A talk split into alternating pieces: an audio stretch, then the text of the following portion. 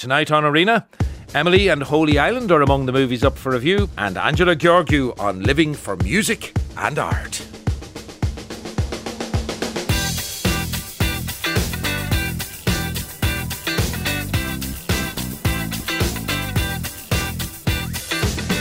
Five one double five one is the text. You can tweet the programme at RTE Arena. Down from the wily windy moors comes Emily, Frances O'Connor's reimagining of the life of Wuthering Heights author Emily Bronte. While the thirteenth instalment in the Halloween franchise, Halloween ends, will it prove unlucky for the serial killer Michael Myers? And existentialism abounds in Robert Manson's Holy Island, in which a pair of wayfarers find themselves trapped on an island. Joining me in studio to discuss this week's releases are Ruth Barton and Paul Whittington. We'll start with Emily. We spoke to director Frances O'Connor on Monday night's programme. Um, despite being the author of Wuthering Heights here, Ruth, very little is really known about Emily Bronte. So, what kind of biopic can Frances O'Connor make and did she choose to make? Well, this is not the biopic that Bronte scholars were waiting for. And I suspect there's a lot of disgruntled Bronte scholars creeping around the place you know, with rather sad looks on their faces, let's say. So it's, it's, it, she takes a very generous um, view of the truth. And instead, what she does is she imagines how somebody could have written Wuthering Heights and what might have happened to them mm. to have experienced, which actually in, in real life Emily Bronte didn't, the extraordinary kind of melodrama in life that then she pours into into Wuthering Heights. So so in in this, I mean, she uh, Frances O'Connor plays loose with time. She plays loose with who dies when. She plays loose with yeah somebody's life that is very, very little known about, and we know much more um, for instance, about um, Charlotte Bronte, who, yeah. who documented the family quite well. So, what she's done instead is she's brilliantly imagined this full blooded yeah. melodrama on the moors. This is Wuthering Heights, but its author is Wuthering yeah, Heights. It's kind of Wuthering Heights through the story of the Bronte sisters. And yeah. whatever about the Bronte scholars, uh, Frances O'Connor said to myself, I think those who are fans of Charlotte Bronte won't be too happy no, with she me either. She comes out as a kind of slightly sort of, yeah, yeah, sort of mopey, moany kind of sister. She also, uh, does Frances O'Connor here, invent characters or at least take characters that uh, that have some basis in truth and then brings them yes, somewhere else. She, particularly she, in the character of William Weightman, I'm thinking uh, the, the, the, the, preacher, yeah, yeah, who actually was a person. Um, but yes, he, he, may have been keen on Anne, actually, so far as we know. But in this, he is uh, against his better judgment. He's he's he's very keen on Emily. Yeah, and and um, so the, yeah. the, dynamic that we're getting here are we in are we in a very uh, are we in the period or are we in a kind of modern version of that period no I, no I, I think I mean the language doesn't do that thing that some mm. period films do and thank God it doesn't actually uh, uh, because it, it makes it vital but we're very much in the period and uh, I think, as Ruth says, it's very much imagining how somebody as sheltered as um, as uh, uh, uh, Emily Jane Bronte could have come up with the story that she did. Uh, and the the casting director in this film deserves some sort of mm. award because everybody's brilliantly cast, but especially Emma, Emma Mackey, who's a really interesting Anglo-French actress, and she's she's excellent in this. Yeah, and we're going to hear a clip which features the aforementioned Emma Mackey, her sister Anne, played by Amelia Gething, Charlotte, played by Alexandra Dowling and the William Weightman. Some basis in truth, but mm. certainly not the guy that we're getting in, in this story, Oliver Jackson Cohen. He gave a sermon about about rain and about how God is in every drop of rain, and that tickled the fancy of the three sisters no end, as we'll hear. What are you going to give them? There's nothing left but bread. Did you hear them? Mr. Weightman, wasn't he? Insufferable. Did you hear what Reverend Miller said? Meaning of life in a cup of tea.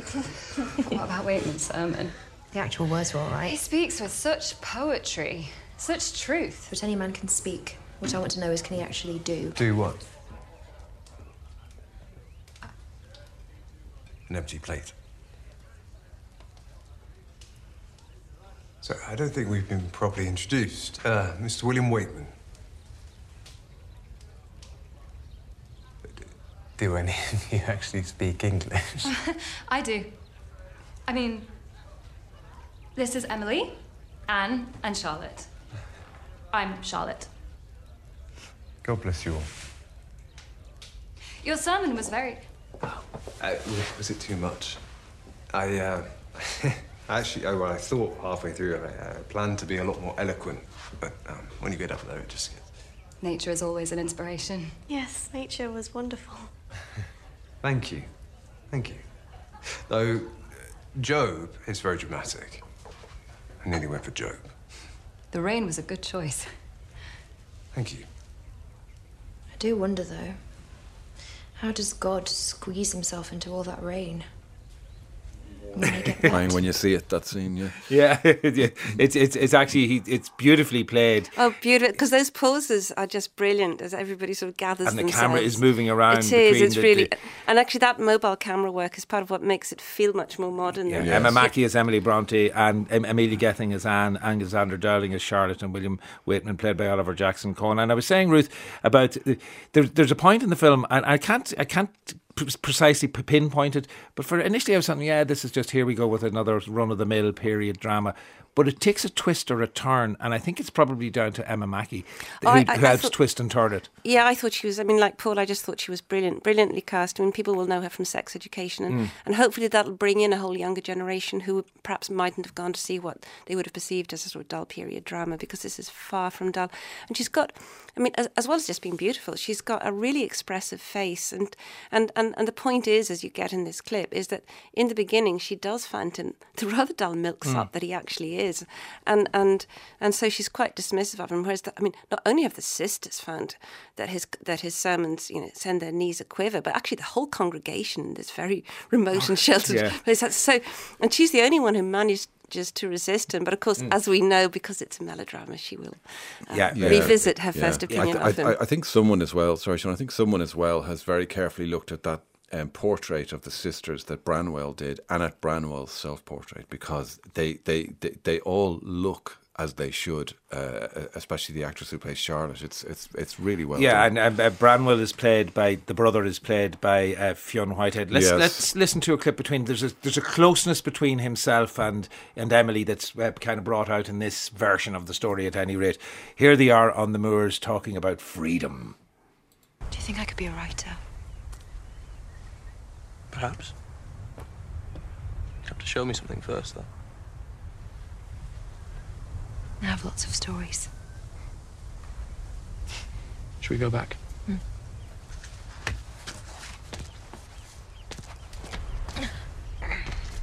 What's this? Hmm? Oh, yes. My creed. Don't let Aunt B see that. I don't care if she sees it or not. Freedom in thought. Mm, yes, but you can't say it, though. You have to shout it. Freedom in thought! What are you doing? You try. No, you're being silly. I'm deadly serious. Come on. No, someone might hear us. Oh, yeah. They might. Freedom in thought! Freedom in thought! Try it. Freedom in thought. Oh, pathetic attempt. Look, freedom in thought! Come on, really get behind it. Freedom in thought. Come on, give it some welly. Freedom in thought! Freedom in thought. Emily Jane. I think Reverend Miller might have just fallen off his chair in the rectory. Good.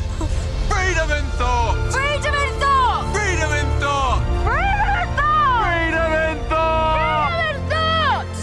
Whitehead and Emma Mackey there as uh, Branwell and Emily Bronte, respectively. I, I think, uh, just to, to wrap up on it, Ruth, uh, what Frances O'Connor, who is no stranger to uh, period drama and kind of odd takes on period drama, if you like, as an actress, she's done something extraordinary here. Oh, I think absolutely extraordinary because she's really revived the period piece drama and, and, and she's brought in, she's really been just so imaginative with the biopic as well.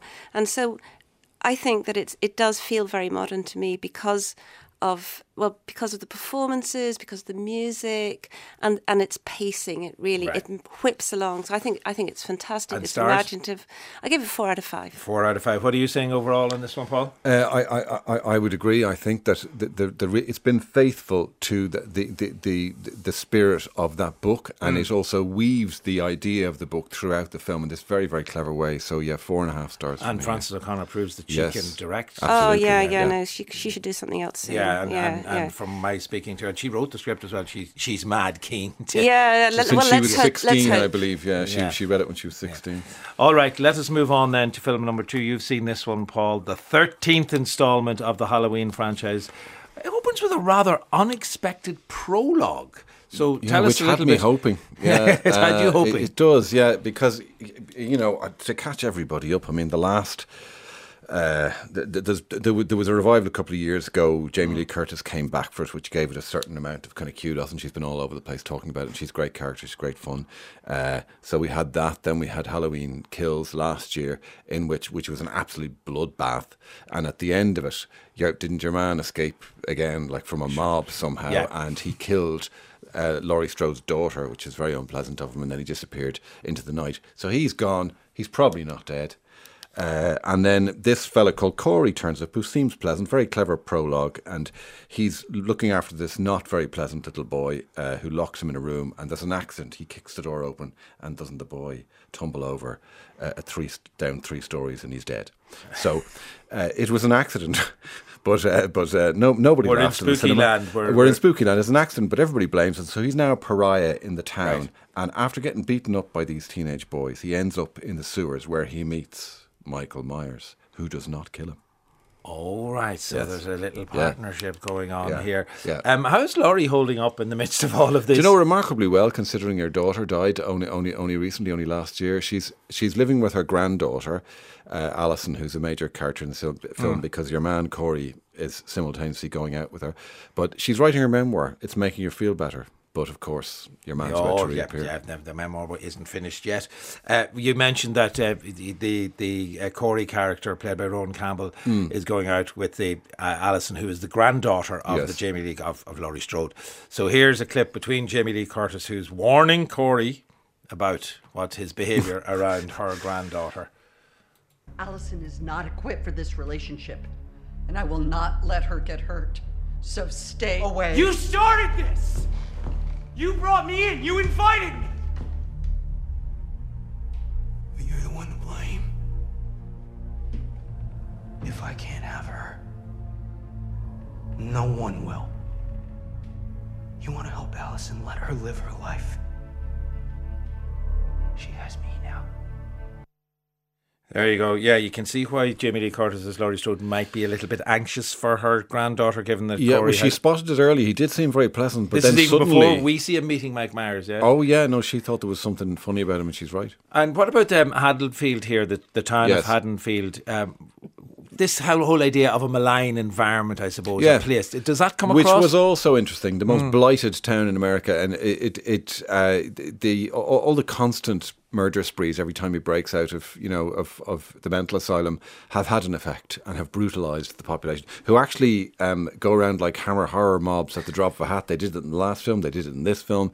But as I say for the first sort of 30 40 minutes we're in relative competence an area of relative competence. Yeah. and then it just goes off a cliff in terms of its unpleasantness. I mean, there's no, we know it's a slasher film, but, um, you know, reversing cars over people's heads and so on, really, is there any Well, yeah, but at the same time, Halloween movies, they're not exactly well known for Oh, their but subtlety is- and their nuance. Are we, this- in a, are we in a whole different place with We're in a whole David different Gordon place. There really was Charnel House um, for, for, for the last half an hour or so, and and rather hard to watch and sort of inexplicable given what had gone before it. Really, perhaps they felt they had to go out with a bang if Um, is going and out. and with a I was going to ask you just that. Uh, Has Halloween finished now? Do you think it's Do you think it's done? They've. I think they might have done a prequel before, but I'm sure there's more scope for uh, for Oh, okay. nonsense. All right, um, more scope for nonsense. Oh, stars! I should ask you out of five, or do we get Uh, pumpkins that for would Halloween? be the two stars for me. the two stars for for you from Mm. you, Paul, for for Halloween, and it's called Halloween Ends. But is It it? is. We don't know. We shall find out, I guess, in the next few years. All right, let us move on to to Holy Island. Um, David, uh, character played by Conor Madden here, and Rose, played by Jeanne Nicole Ní Áinle. Uh, they find it impossible to depart from an island where all the ferries um, seem to have been suspended. Now, uh, I don't think we're dealing with transport difficulties and disruptions here, Ruth. I'm guessing the ferries, we might be in a more metaphysical realm, are we? Yeah, I don't think. I mean, this is um, the film is called Holy Island, but I think that may be Holy Ireland. All right. I, I think that's perhaps the metaphor we're reaching for when when we're watching this. They are they are stuck evidently in purgatory. This is not giving anything away.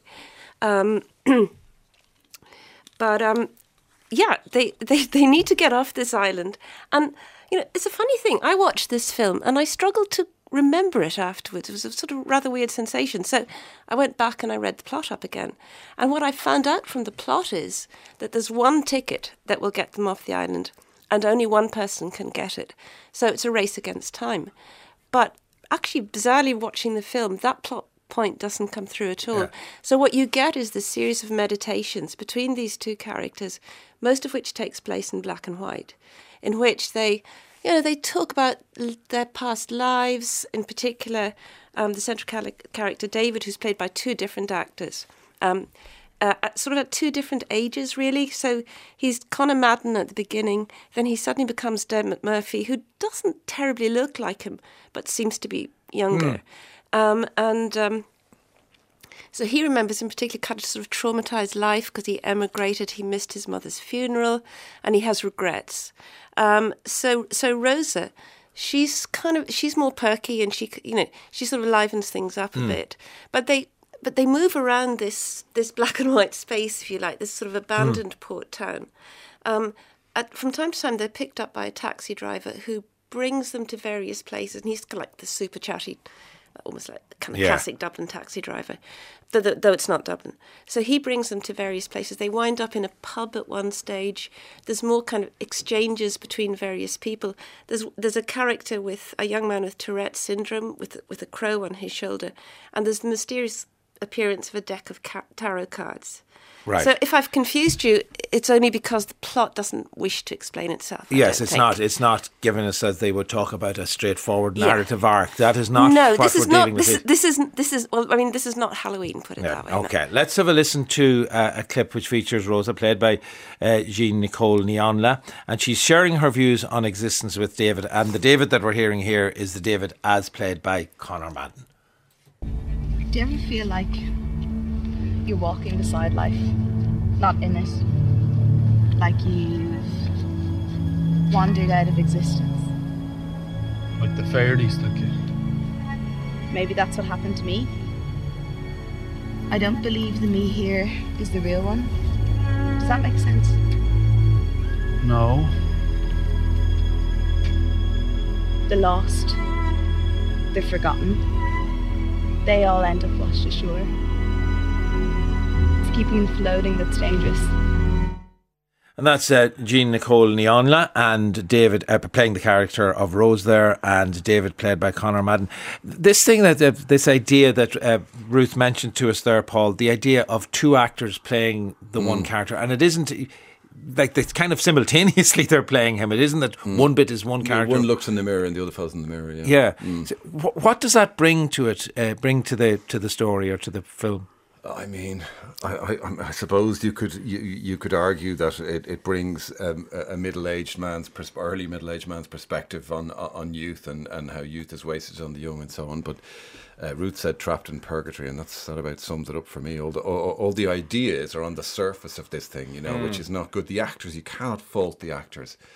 Uh, and, and, and what they're required to do, and sometimes what they're required to do in terms of movement. And uh, Jeanne Nicole Ní Áinle is, is, is a very interesting actor, and you can't fault them. But they're, they're, they're, what they're given to say, they're like flat statements to each other, like a very sort of self conscious kind of theatre. And there's some refried Beckett in there as well. There's, a, Mm. there's, a, there's a moment where the taxi driver starts talking about one of the two was saved and from, from Waiting for God, or the old, you know, the old slapstick routine. And, and there's a reference to Lucky. And I don't know. It's just not. It's just not substantial enough. There's a there's a scene at the end which is some of the actual technical photography is good. There's a scene at the end which goes into sort of uh, bled out color of a carnival. Uh, and and you're watching it, it's kind of slightly in different motion than it would normally be. That's the best thing in the film. It's like an art house installation, but the rest of it. Yeah, and it, Robert uh, Manson, the director here, has cited Powell and Pressburger's A Matter of Life and Death as an inspiration. Um, I mean, I, I'm wondering how much of that is, you know, is there a kind of a, a film buffs aspect to this film? That there are there references references to the Powell and Pressburger? Yeah, I mean, I, I you would pick immediately. I immediately thought of a matter of life and death because partly because Powell and Pressburger uh, decided to film um, Heaven in black and white Yeah. and Earth in Technicolor, which was a, a bold decision at the time, and and that's the moment that Powell famously said, "There's no realism in film, only surrealism." So it's maybe even that that, that Hmm. inspired this film, which is not obviously a film that's made in a realistic mode. It's it's well, it's surreal. I mean, I mean, I really take Paul's point that it's really hard to pin this film down. And I did, I did note to myself that some will find it self indulgent and arty, and I think my fellow critic is on that panel. there Um, could be something in that. there could be something there. But I, I mean, I sort of went with its mood, which I enjoyed. I thought, as I, and, you know, as Paul's saying, the actors fantastic. They Mm. really bought into. I think they were clearer, possibly, on Manson's vision than the audience would have been Mm. at the end. And it does really revisit a lot of quite old tropes of Irish cinema. You know, the death culture, Ireland as this uh, sort of backward, And they- they- they- static place. They, they've, they, the crow or the raven on the shoulder is obviously a reference to Cuchulainn and the like. yeah, you know, there tho- those references Th- are in there. There is, and um, so you know, so all of that is in it. And I mean, this is a, this is a film funded by the Arts Council under the Authored Work scheme, and so you know, it's getting, which is nice. It's an art film that is getting a, a limited cinema release. But I, I think to have done justice to this scheme, or to have brought more people into it, it might have been. Better to have something with a slightly more contemporary feel to it Right. than than this. I mean, as I say, I enjoyed it. I thought it was very beautiful to an extent. And then I, as I say, I, I really couldn't remember the plot afterwards. All right, and uh, Paul, I think you're um, you're you're not in the place that Ruth is in with this film. No, well, I mean, A Matter of Life and Death, which I noticed the references to as well, was a film full of ideas, but they weren't on top of it. It was also an entertainment, which was part of Powell and Pressburger's genius. Uh, this is uh, this is a film where all the ideas are on top Mm. of everything else, and so characters cannot function for me. All right, stars from you, Paul, on this one. Two from Paul. What are you saying overall, Ruth? I was more generous. I gave it three and a half. three and a half from Ruth. That's uh, Ruth Barton and Paul Whittington are three films this evening. Uh, Holy Island, we've just been talking about. Halloween ends in the middle, and Emily, all of which are on release from this weekend. Tomorrow night, Dublin audiences are in for a real treat when the woman famed as the most glamorous and gifted opera singer of our time, Angela Gheorghiu, will perform with the National Symphony Orchestra in an evening of operatic highlights with arias from one of her favourite composers, Puccini, along with Bizet, Dvorak, Gluck, and many more. Yesterday, I was given the absolute privilege of calling in to see and hear Angela Gheorghiu's rehearsals with the National Symphony Orchestra at the National Concert Hall, and after those rehearsals, an opportunity to have a conversation with the soprano superstar. I started by asking her about the importance of Puccini in tomorrow night's programme, but also in her own life and in her work. Uh, why Puccini? I don't know. I'm kidding. Um, so I really like also Puccini. I cannot tell you I like only Puccini. In fact, I am thinking about Puccini because uh, now, uh, bravo, by the way, uh, I just received um, a wonderful news that I, I was seeing um, a near future some new Puccini score. Imagine that? I'm so happy to um, to make you discover this. But uh, mm, because maybe Puccini, thanks to uh, Tosca, I, I did um, the movie, um, new production. So I'm full of of this this personage, and also because Tosca, I feel and mostly Vissi d'arte, Vissi d'amore. It's like my hymn, my my my aria. It's it's me because she's an opera singer, and also because of Romanian singer Hariclea Darclée, she was asking for um, a Giacomo Giacomo, but I'm the leading role. What about an aria for me? The tenor has two. so be kind. That's why, in fact, we can take out the aria because it's it's not a part of the subject, of the drama. It's just uh, the character of an opera singer because I actually uh, I'm one of the opera singer uh, in in operatic world that I I was aware that my life from the very beginning because I start so earlier to sing it will be everything all my private life and uh, everything um, in in um, in my behavior and also in in everything I'm doing, it's hundred percent or two hundred percent for art.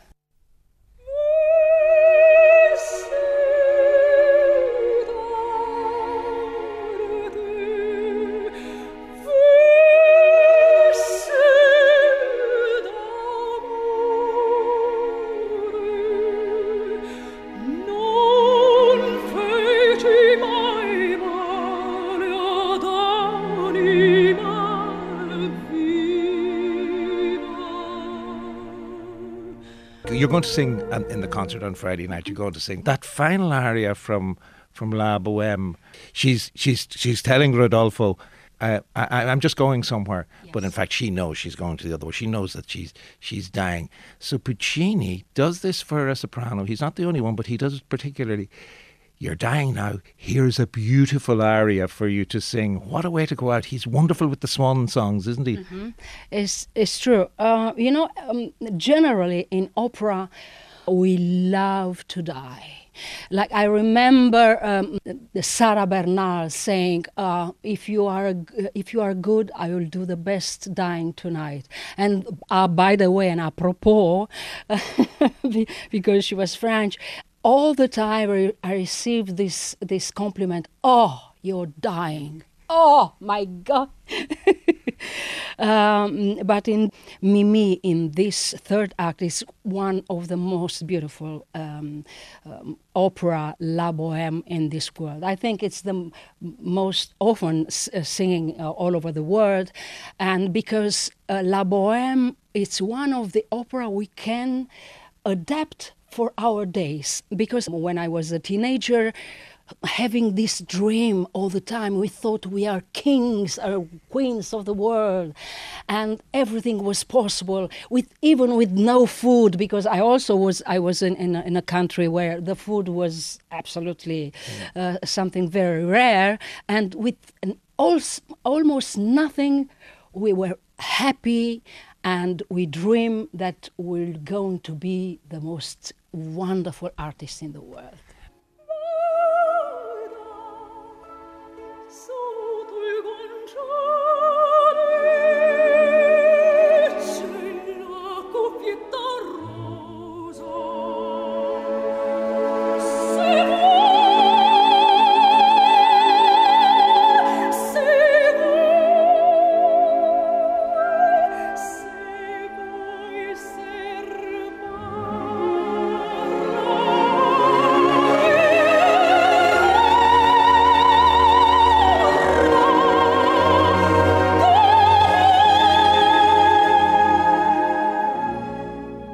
Course, you're referring to the fact that you you were living uh, in that early part of your life yeah. in, in Ceausescu's Romania, but the fall of Ceausescu came just as your career started to, to take off.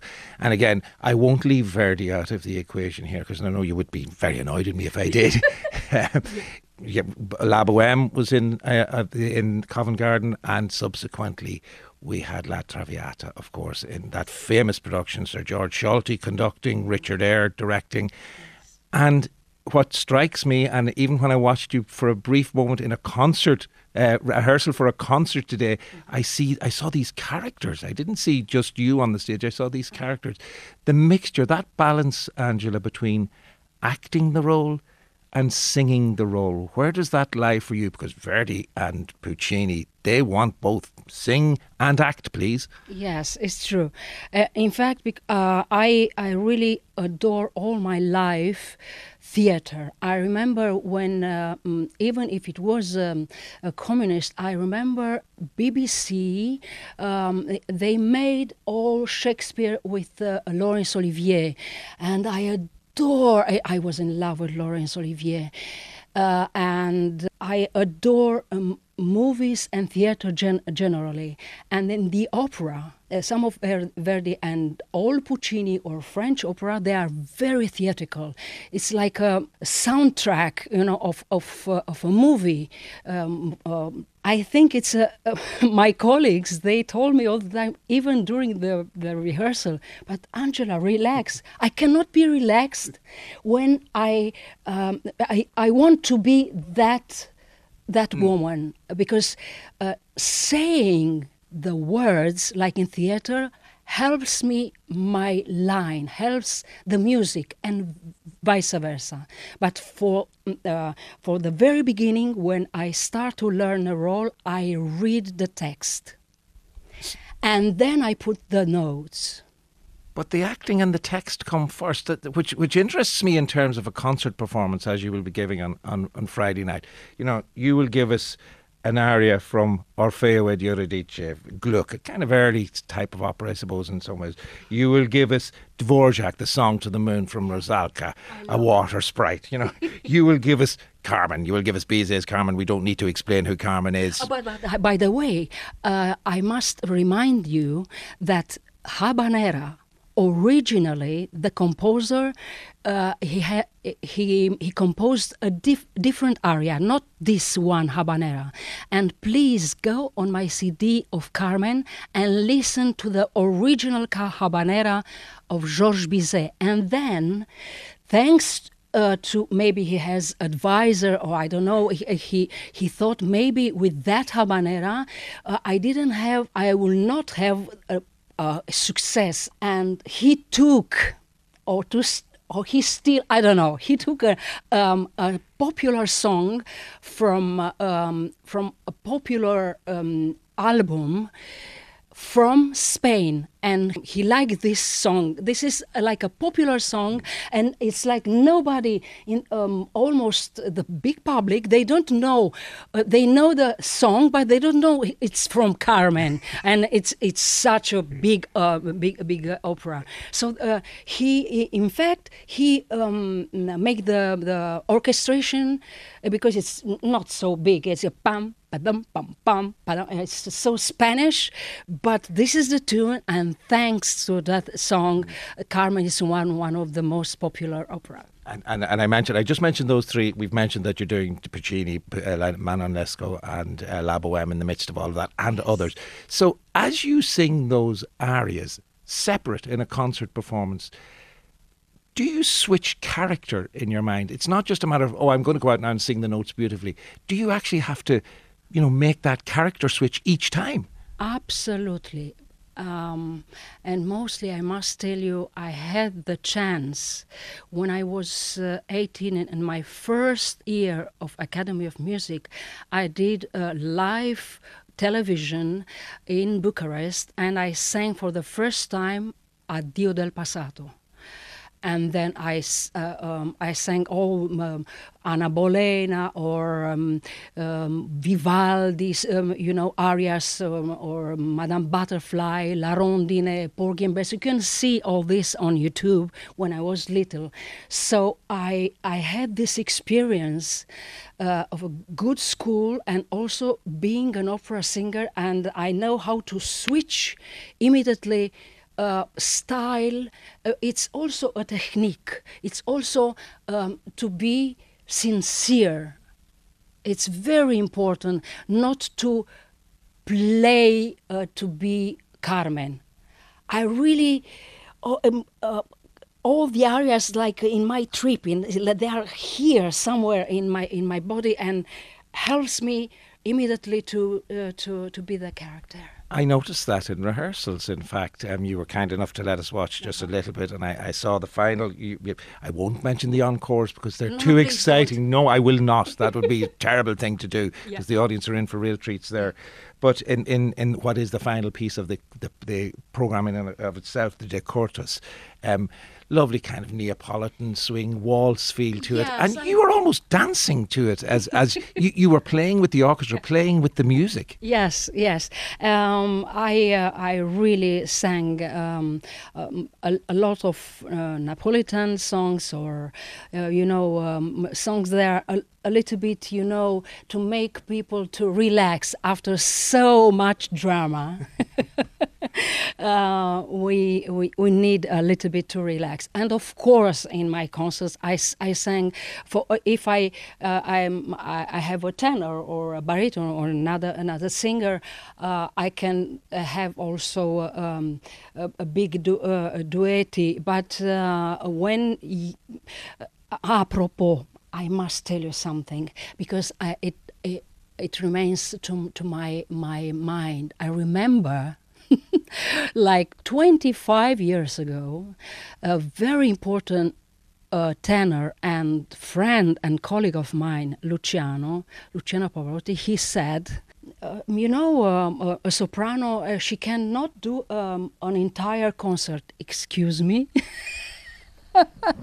Where is Luciano to see me?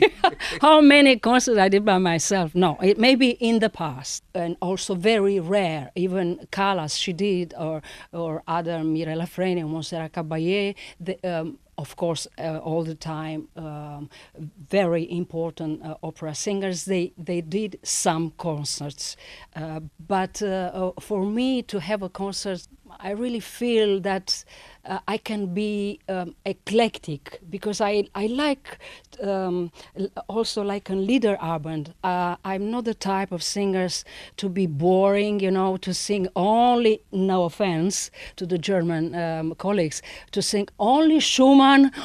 mm, okay, whatever. Um, in Germany, maybe it's it's okay, but um, I, I, I like that um, when it's only one singer for an entire night to give uh, the pleasure for the, for the public to, to have um, more composers, more style, and more, in fact, more different atmosphere and feelings all of which people will get on Friday night. I can guarantee them that on the basis of the little bit of rehearsals that I saw. But can I ask you, this is Wednesday that we are speaking. The concert is on Friday night. Thursday, is it true that tomorrow you will zip those two lips together and nothing, there will be no speaking at all? Uh, I try all the time. I, I, but all my all my life, um, before a performance and even before um, um, a general rehearsal, I prefer to have uh, silent because this is very healthy for, for the voice. I really uh, consider to, to give this advice for all colleagues of mine because um, this is the way uh, not to go to the doctor and operate all the time your uh, vocal cords because all my colleagues they had problems I, uh, with the vocal cords and operating and cancel uh, uh, because of that. Of course, I cancel in my in my life, but I cancel because I was tired. I had uh, in my private life some difficulties, and when I feel I'm not good, uh, from the uh, two bad things uh, to uh, to hate myself and to make people unhappy to be with the voice kaput. I prefer to go home or to stay home not to make people to suffer.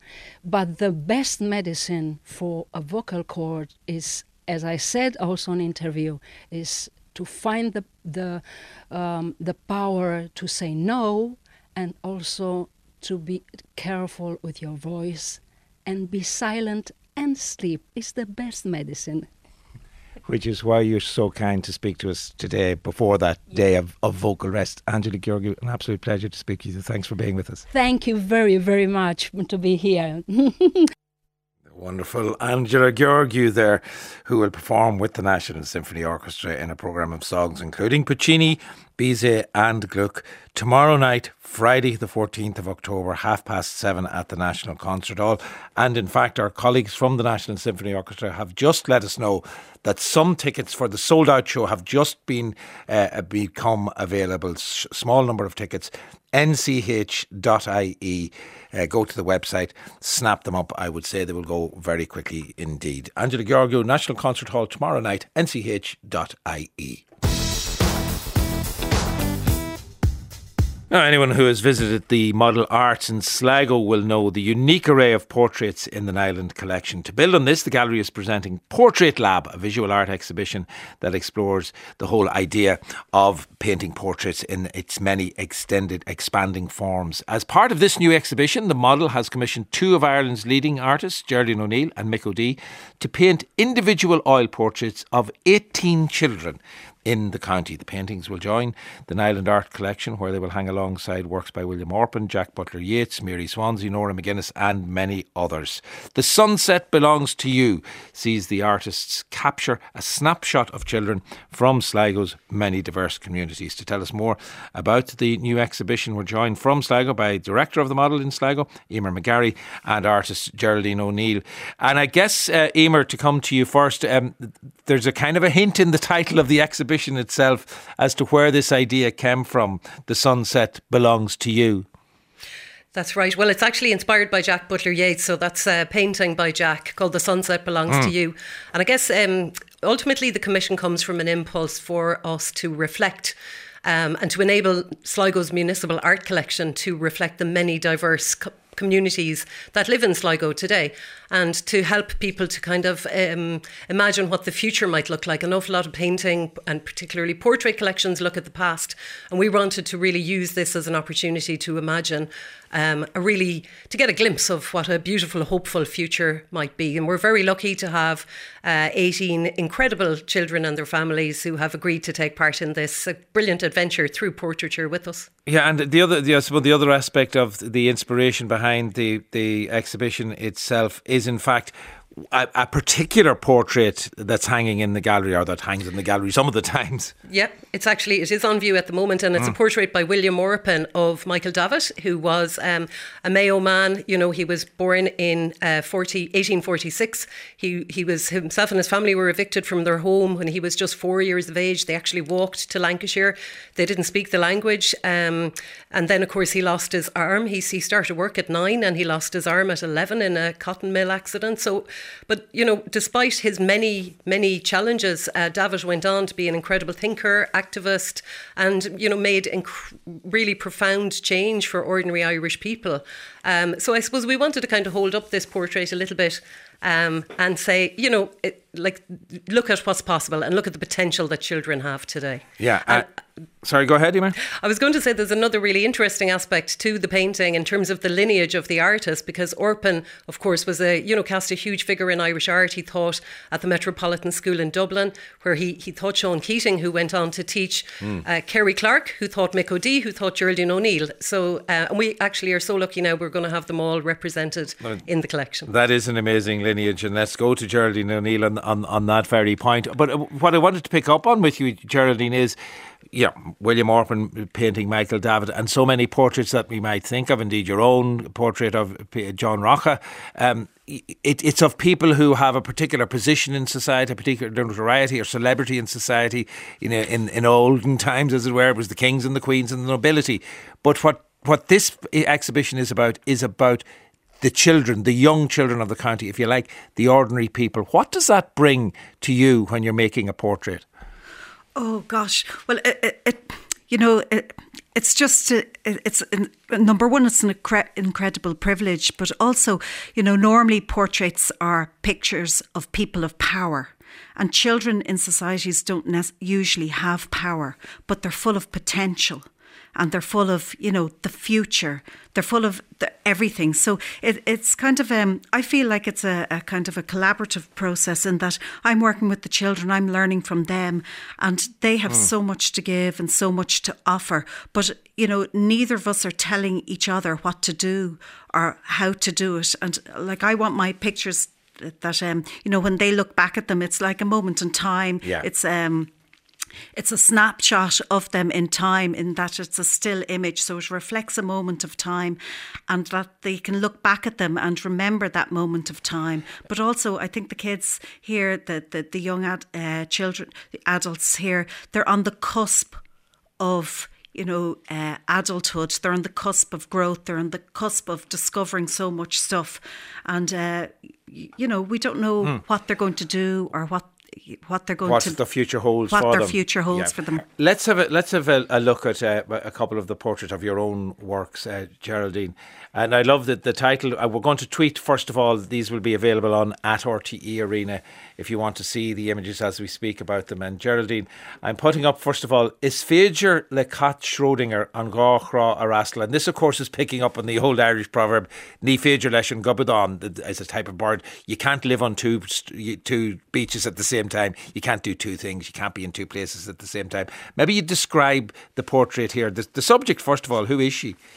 Well, the subject is my daughter Shun, and um, you know she's um, you know she was about what uh, she was about eight at the time, very precious child, and she's she's holding her precious goldfish in a bag, and the kind of she has, I suppose, at that age you have a kind of goldfish view of the Mm. world, and the goldfish has also a view of the world through the plastic bag, I suppose, and. Um, And yeah, what age is what age is she now? She's now sixteen. So uh, this it must be very interesting to get her perspective on this particular painting because in the background as well we have a box which it looks as if it's dolls and toys, but it might be other things that are in that box as well, kind of figures and and characters almost from stories they could be. Well, the, the, the background is appropriated from uh, Johann Patinir from uh, a painting, The Temptation of St. Anthony. And um, you can imagine he's there and he can choose whatever path. So she's kind of as if she's like, you know, beamed into this painting nearly. And she stands there and she's kind of out of kilter or out of, out of size for this painting, but she's standing there. And that's only the background. The other appropriated image is her drawing of a cat in a box, which kind of references I Schrodinger's know. I can see. Yes. I can see the cat there in the midst Yeah. of that box as well. Yeah. you, you have to look quite closely to see it. But yes, there it is. We have the and and and Schrodinger's cat, of course, can be Yeah. in two places at the one time. Coming back to you uh, uh, on things. First of all, Emer, um, Mick O'Dea's involvement here. Mick, famous for the for the live painting uh, event. What is he? What is he doing in that uh, side of things for this exhibition?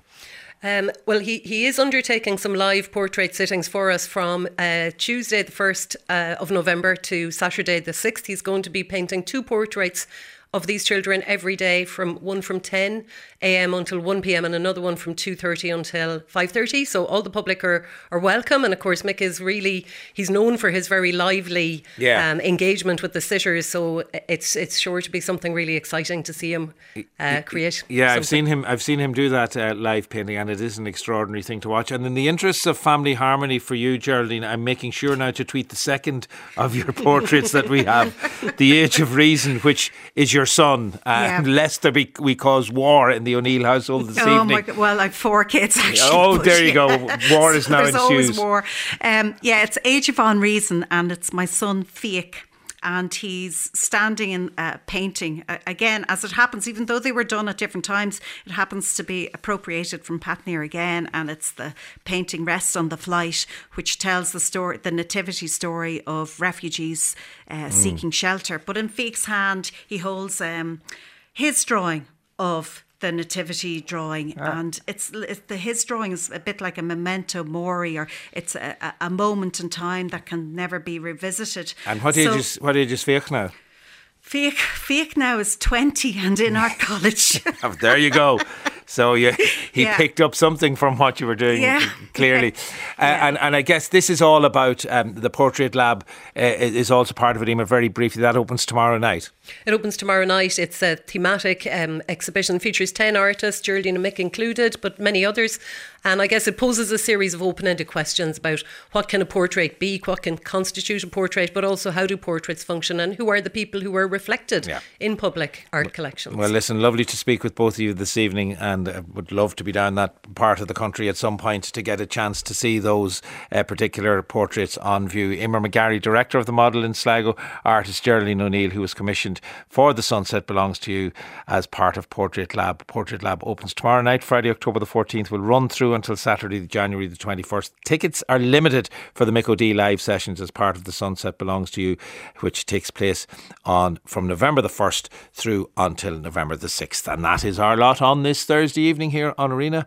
Uh, Claire Hogan researched. Amandine Paso Devine was the broadcast coordinator. Tommy O'Sullivan was on sound this evening and tonight's programme produced by Keshi. Talk to you tomorrow night, 7 o'clock once again here on RT Radio 1.